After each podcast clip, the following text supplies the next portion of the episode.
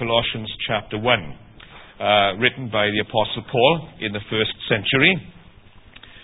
Just like uh, Edinburgh Castle rises above the mist in Edinburgh on a cold winter's morning, so this passage rises uh, for us uh, in the New Testament because it is, it's like the Acropolis uh, in the New Testament. It's a passage that stands out for its density and uh, its richness and its profundity, focusing as it does on the uniqueness of the person and the work of Jesus Christ. And I'd like to look at this passage this morning for three reasons. Uh, firstly, I think the passage is helpful to us in responding to the loss of wonder uh, which uh, plagues the Western world. There was a great uh, French psychologist uh, who died a few years ago called Jacques Ellul. He was a Christian from a Reformed church background. And on one occasion, uh, he wrote that the three great influences of the 20th century in Western Europe were Marx and Nietzsche and Freud.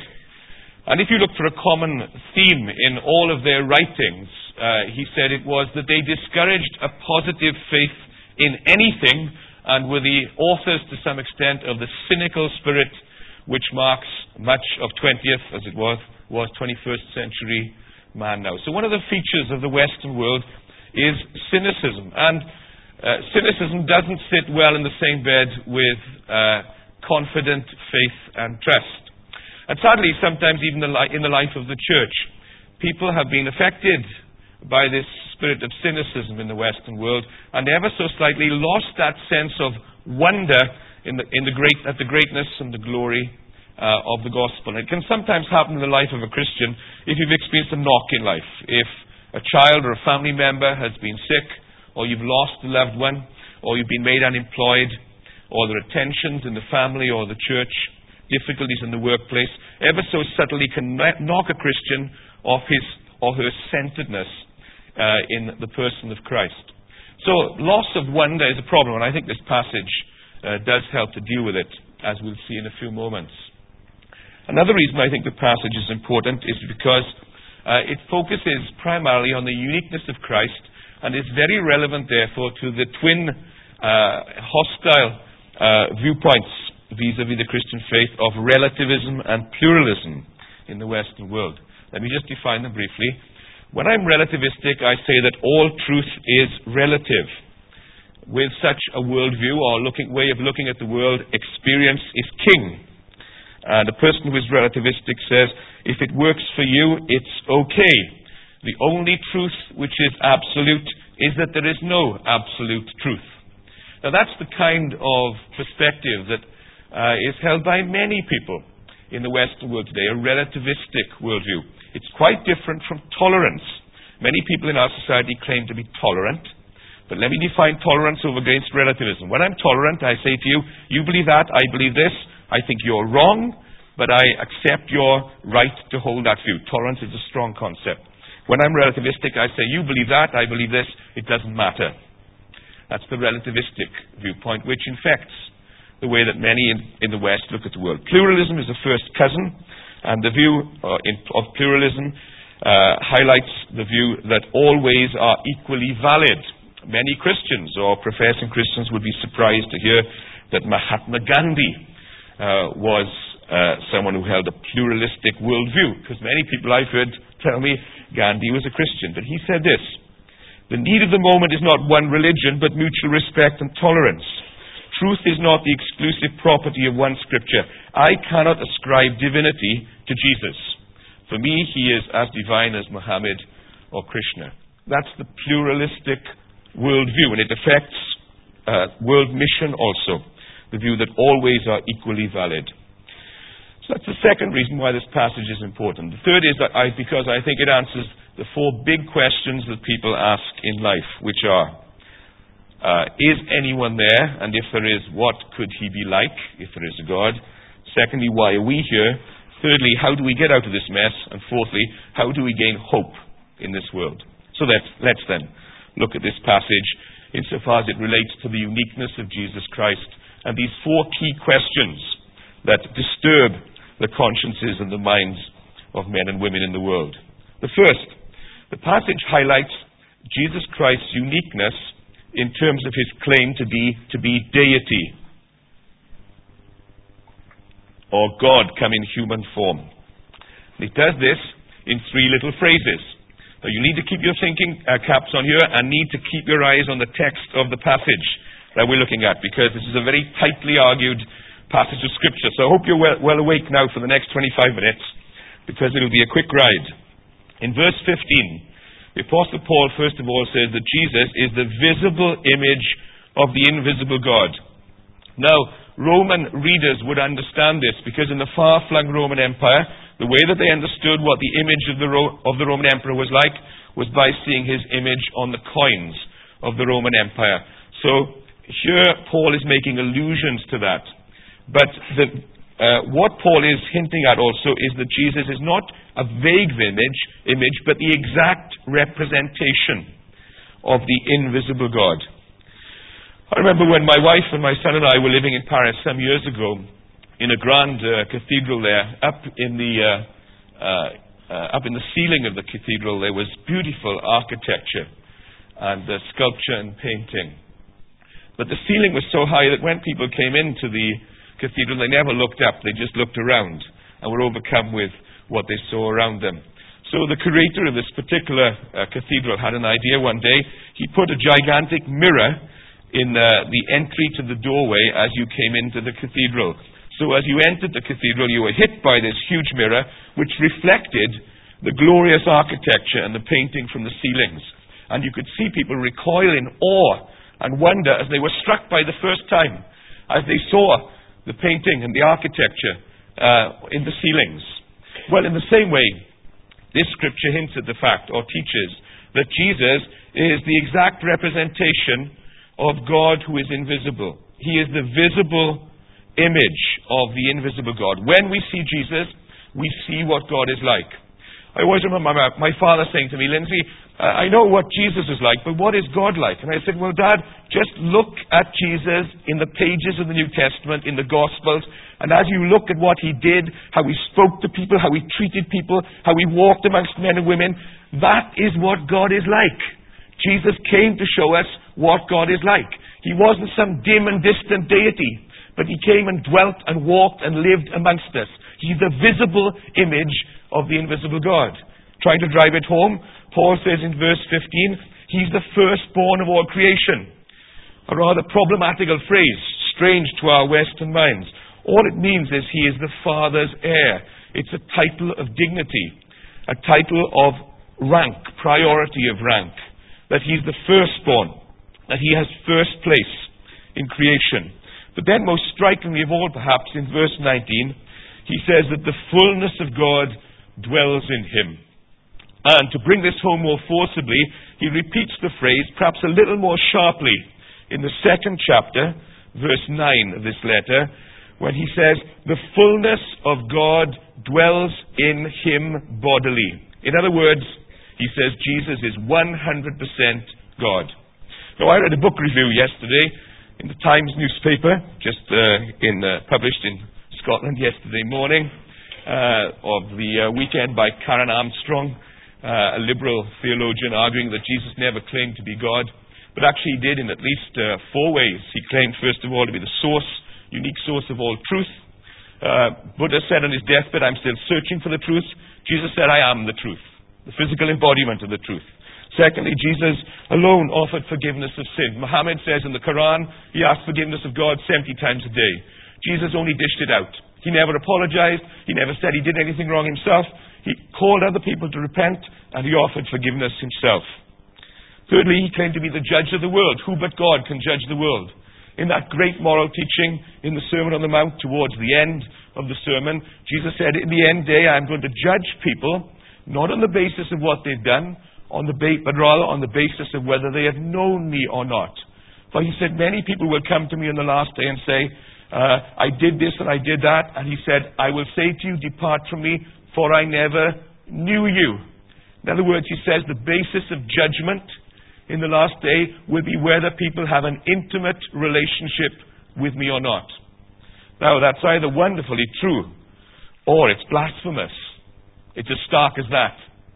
Claiming to forgive people and release them from the consequences of their sins uniquely on the basis of whether they have an intimate relationship with Him or not. And fourthly, He accepted worship. For example, if I fell at your feet and said, My Lord and my God, I wonder what you would say. Well, Thomas fell at Jesus' feet and said, My Lord and my God. And Jesus rebuked him, just as we would rebuke someone if they, re- if they said it to us. But he rebuked him not for saying it, but for being so slow to say it. He said, Thomas, it's good that you've said this, but it's better if you can say it having not seen me. The height of arrogance, unless it's true. In other words, Jesus backed up what Paul was saying here by claiming to be deity come in human form. And that answers the first big question that people ask. Is anyone there? Could there be anyone behind the universe? The passage which strikes it, the, the, the phrase that strikes us from this passage is that yes, there is someone and his name is Jesus. As someone has said, if Jesus was not God, he deserves an Oscar. For he certainly acted the part out very well. And those of us who may not have committed our lives to Christ need to think very carefully about that statement of Jesus to start off with. He claims to be God, and you cannot therefore say of him, he is just a good moral teacher or a prophet, because he claims much more. He will not let you escape from the question, What do you think of me? Do you believe I am God come in human form or a charlatan? Secondly, Paul goes on to argue that Jesus is not only unique in his, in his claims to be God in human form, but unique in how he related to creation. And in so doing, answers the question, why are we here? And in a very tightly argued passage in verses 16 and 17, Paul uses four little phrases to highlight Jesus' uniqueness in relation to creation. He says, first, in verse 16, everything is created by him. In other words, he's the agent of creation. Now, this is important because Paul is implying that creation is therefore not as a result of chance. We are not here as a result of a gigantic accident, but rather are the products of God's design. There is a great mind behind creation, and this mind is the mind of Christ. Secondly, in verse 16, he says, He is the goal of creation. Everything was created for Him. Now, once when I was trying to explain this to a group of students in Hungary, one young lady said to me, My mother says she's not going to believe in any God who's just created us so that we'll worship him.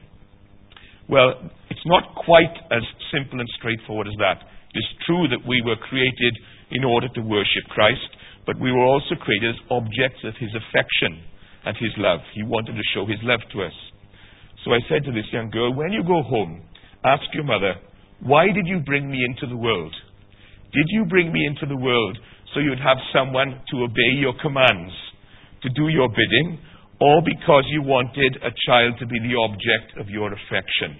And I said, I'm sure she'll give you the second answer. Similarly, it is true that God created us in order to worship Him, but also as objects of His love and tender affection. Thirdly, the passage says He was created before all things. In other words, he's eternal. He is pre existent. He's separate from the creation, which is different from the Hindu view of the gods who are part of the created order. Jesus is distinct and separate. And fourthly and lastly, in this tightly argued passage, Paul says he's the sustainer of all things in verse 17, that he holds all things together. Now, this is important, especially in Scotland, because one of your great philosophers, uh, Hume, uh, was a deist. And uh, there were many like him in the 18th century. And their argument essentially was that the creation is rather like uh, a Swiss watch. It's wound up and let go. And there may have been a God there at the beginning, but he is distant now. He's sat back in his armchair. And later philosophers even argued he may be dead. A deity who is disinterested in the creation to the extent that he may not be there anymore. This passage flatly denies that worldview by saying that Christ sustains the universe and the created order. So if you think there are problems in the environment or the created order or in the world that you observe. Uh, just think again what it would be like if Christ refused to continue to sustain it. Literally, all chaos would be let loose. For what the passage says is that Christ not only created the universe, but he sustains it today, and we can thank him for that. So that leads to this answer to the second question. Why are we here? We are here as his creation, as objects of his affection, and those who should respond in worship. Thirdly, Paul goes on to say he's unique in relation to salvation. And again, in verses 14 and 20 to 22, he uses three phrases to highlight Jesus' distinctiveness in relation to the story that we heard earlier on about the need to be rescued from the consequences of our sins. And he uses three key phrases which help us to understand what he was doing when he was dying on the cross as our substitute in our place. And the three key words are these. First, he was dying to redeem us. For Jesus said himself that men and women who did not know him were enslaved to sin. Sin is self centeredness, life without God. This passage goes on to talk about people who are alienated or hostile from God, who, though they've been the recipients of God's good favor, refuse to accept it and turn their backs on Him. The Bible teaches us that Jesus came to die in the place of such people so that if they trust his death as their substitute, they can be redeemed or bought back from slavery. Let me talk about this word redemption for a moment. What it essentially means to be set free. The Western world is influenced by two notions of freedom. It's very important to understand this. The first notion of freedom comes from a period of history called the Enlightenment, when philosophers argued about 250 years ago that man should be free to do exactly what he wants without any constraints. That is the viewpoint which dominates the thinking of much of the liberal media, newspapers, television, and many people in the Western world today. No limits, no inhibitions on our right to choose. We must have freedom to do what we want perhaps except for cases where it may be deemed that we might hurt someone. But there are no absolutes, goes the argument. That's the view of freedom which dominates the way most people think in the Western world today.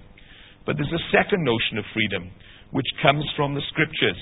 That is freedom within limits. Let me try to illustrate.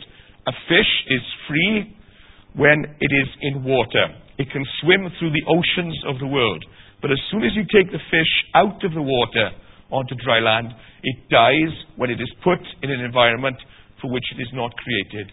God gives us great capacity to choose. We can choose which clothes we wear in the morning, what food we eat, perhaps what car we drive, but we are limited by our finiteness. He has given us commands which should govern our behavior and guide us in the right direction. Willfully, unfortunately, many men and women have rejected God's guidelines as seeing them as being restrictive and therefore have decided to try to live their life without reference to God. And the Bible calls that sin.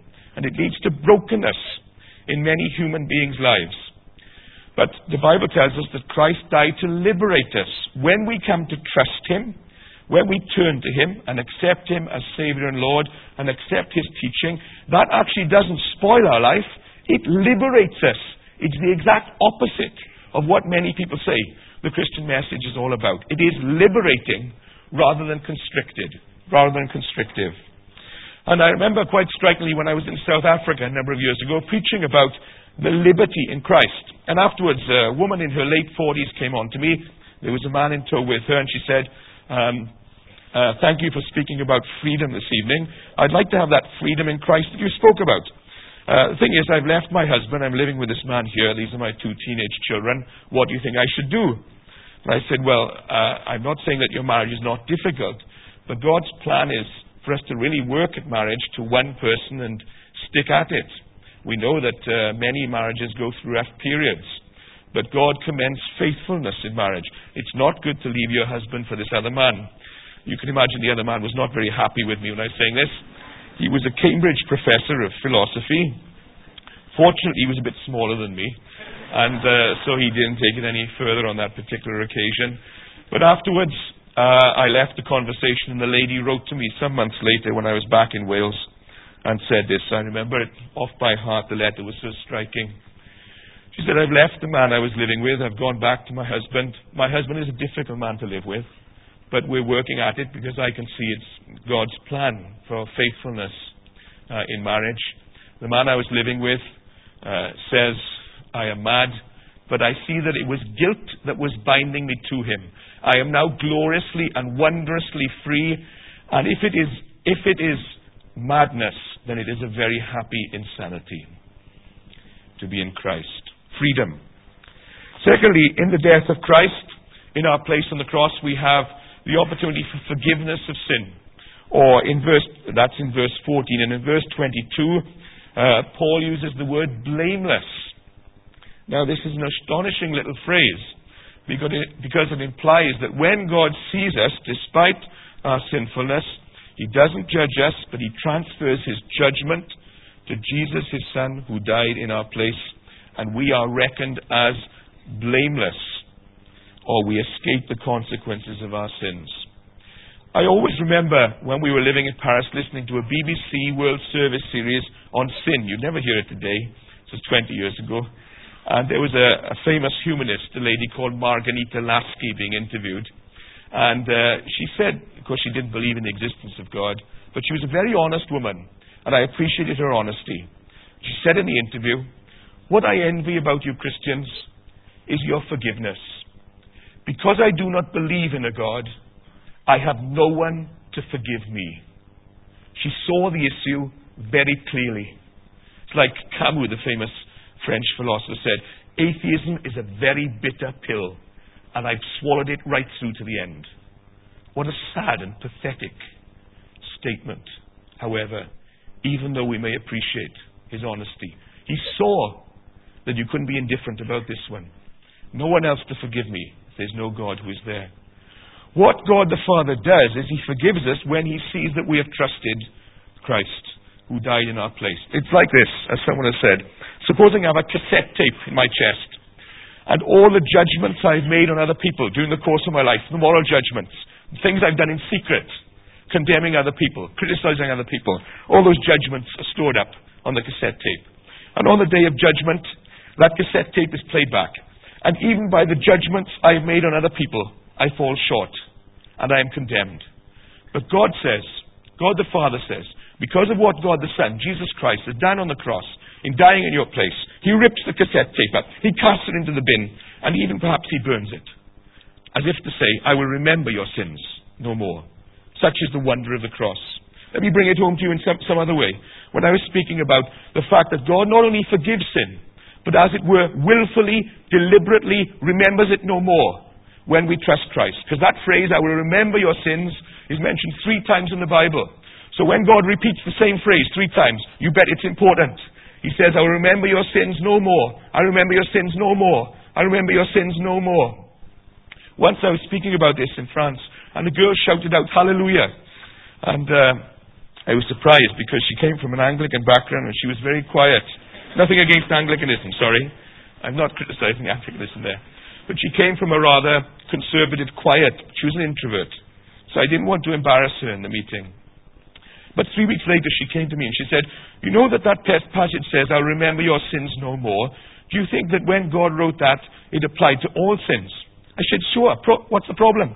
She said, Well, seven years ago, I had an abortion.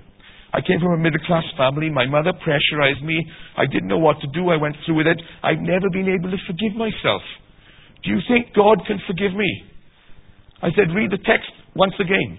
Does it say, I will remember your sins no more, in brackets, except for abortion? No. It says, I will remember your sins no more, full stop. No exceptions. Your problem is forgiving yourself. You cannot bring the child back. But in objective, eternal terms, God has not only forgiven you, but He treats you as if you have not sinned, only for one reason. For Christ has died for your sins. Or I think of the Dutch missionary I met uh, several years ago in Argentina when I was speaking about the grace of God, how it covers all sin. Afterwards, I went outside and it was a beautiful starlit night. He came up to speak to me. He said, touched me on the shoulder. He said, Thank you for speaking about the grace of God tonight. He said, Of course, I've heard it many times before, but when I hear about it, this sheer mercy of God, by which He forgives and, as it were, forgets our sin because of what Christ has done, it touches me and moves me deeply. I said, Why is that? He said, Well, during the Second World War, I was a member of the Hitler Youth. I did and I saw terrible things. Then in the 1950s, I was one of the first missionaries helicoptered into Irian Jaya. I was involved in revival. One day I baptized 4,000 people. Such is the forgiveness of God. That He not only forgave my sins, but He used me in revival. Such is the profundity, the depth, the wonder, the greatness and the glory of the grace and the forgiveness of God, which is found only in Christ. You see, when you hear stories like that, when you hear something about the grace of God and the forgiving power of God, does it make you think sometimes that those of us who've been Christians for 30 or 40 years, that maybe our senses have become dulled and we've lost just a little of the sense of the wonder, the greatness, the glory, the power, the magnificence of the grace and the redemptive power of God in Jesus Christ alone. And then he says in verses 20 and 22, on top of that, you have redemption. You have forgiveness. Then he says, You have been reconciled through Christ. Several years ago, there was a, a true story of a young student in Thailand who left home at 18. He didn't get on with his parents, uh, as some teenagers don't. And he, uh, when he went to university, he stopped contact with his parents for 10 years. This is in the day before emails. Uh, but as he got older, he began to realize that parents not so bad after all, as he began to see his own failings. So the pressure built up as he wanted to be reunited with his parents. And then one day, in the days when they sent telegrams, those of us who are older can remember those on the days we were married. He sent a telegram to his parents and said, I want to come home and be reconciled. Will you receive me? The house they lived in back down to a railway line. It's a true story. He said, If I'm accepted, please put a white handkerchief in the tree so that when the train passes, I know I'm welcomed. There's no white handkerchief, I know I'm rejected. There's no hope of reconciliation, and I don't, face, don't have to face rejection face to face. He didn't wait for a response. He caught the train. As he was coming nearer the home, he was sitting opposite a man with a shock of white hair, and he became increasingly agitated and nervous. So the elderly man said to him, What's the problem? He told him the story of how he had rejected his parents, but now he wanted to be reconciled. Then he bowed his head, part in fear, part in shame and the train trundled on. It passed the bottom of the garden. And uh, he didn't look up, so fearful was he of rejection. But the old man looked, and he saw. And he knocked him on the shoulder. He said, You can look up now. There isn't a white handkerchief in the tree. But there are three white blankets blowing in the wind. I think your parents want you back you are reconciled. That's the message which screams to us from the New Testament. Has it captured your imagination? Has it captured your heart?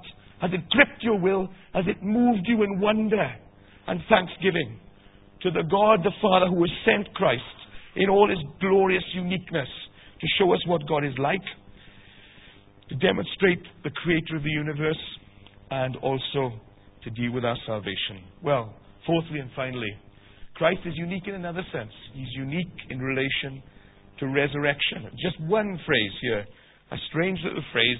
It's a Hebraism, a manner of speech in the Hebrew language in verse 18, where he speaks of Jesus as the firstborn from the dead, implying that Jesus' resurrection from the dead was special.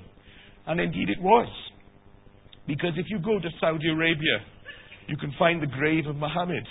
If you go to India, you can find the grave of Buddha. If you go to China, you can find the grave of Confucius. But if you go to Jerusalem, you find an empty tomb. But Jesus Christ alone claims to be risen from the dead.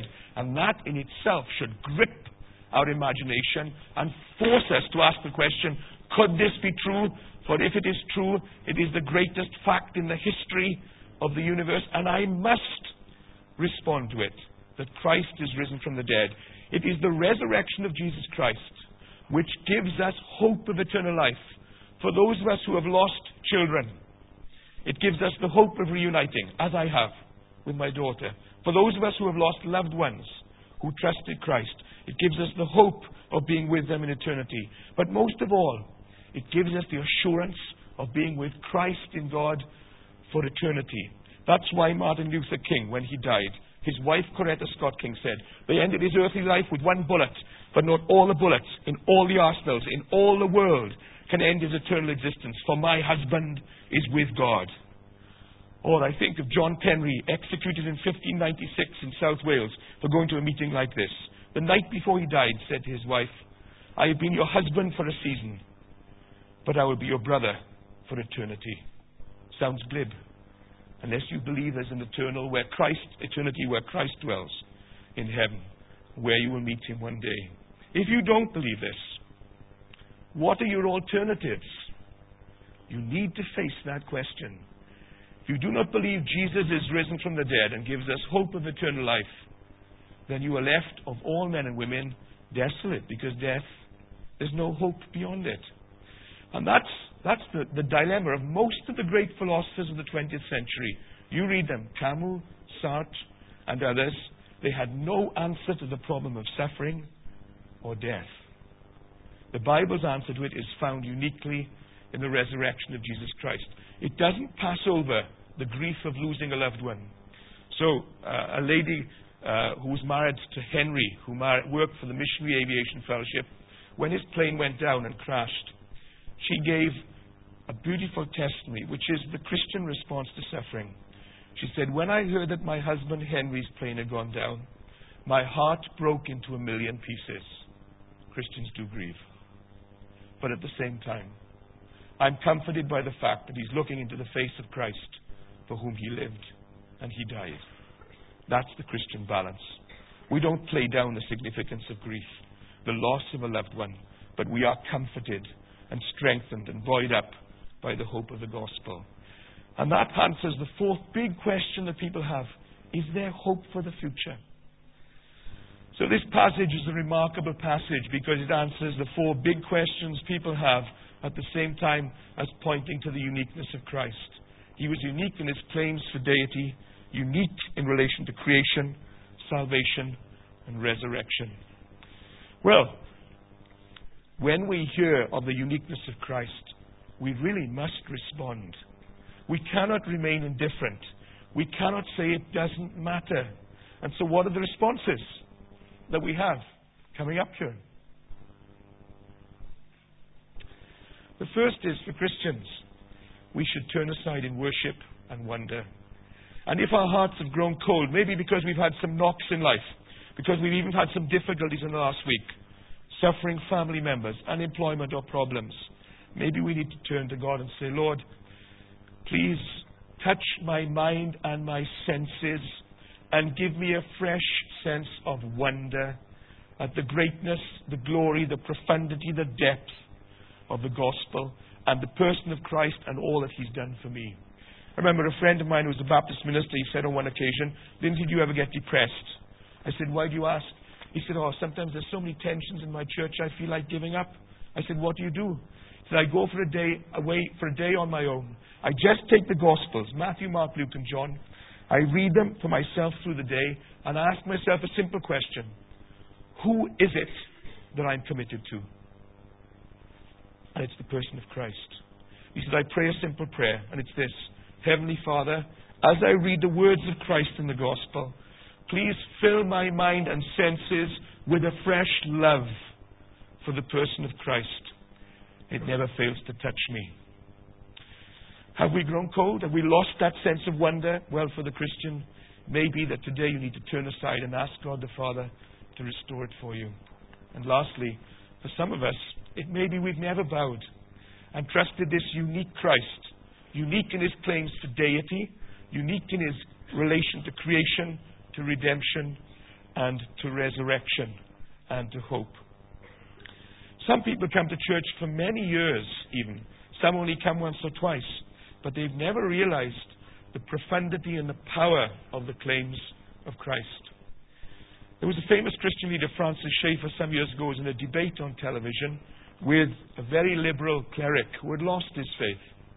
And they got into debate on the television, and uh, this cleric said to Schaeffer, Well, what is a Christian then?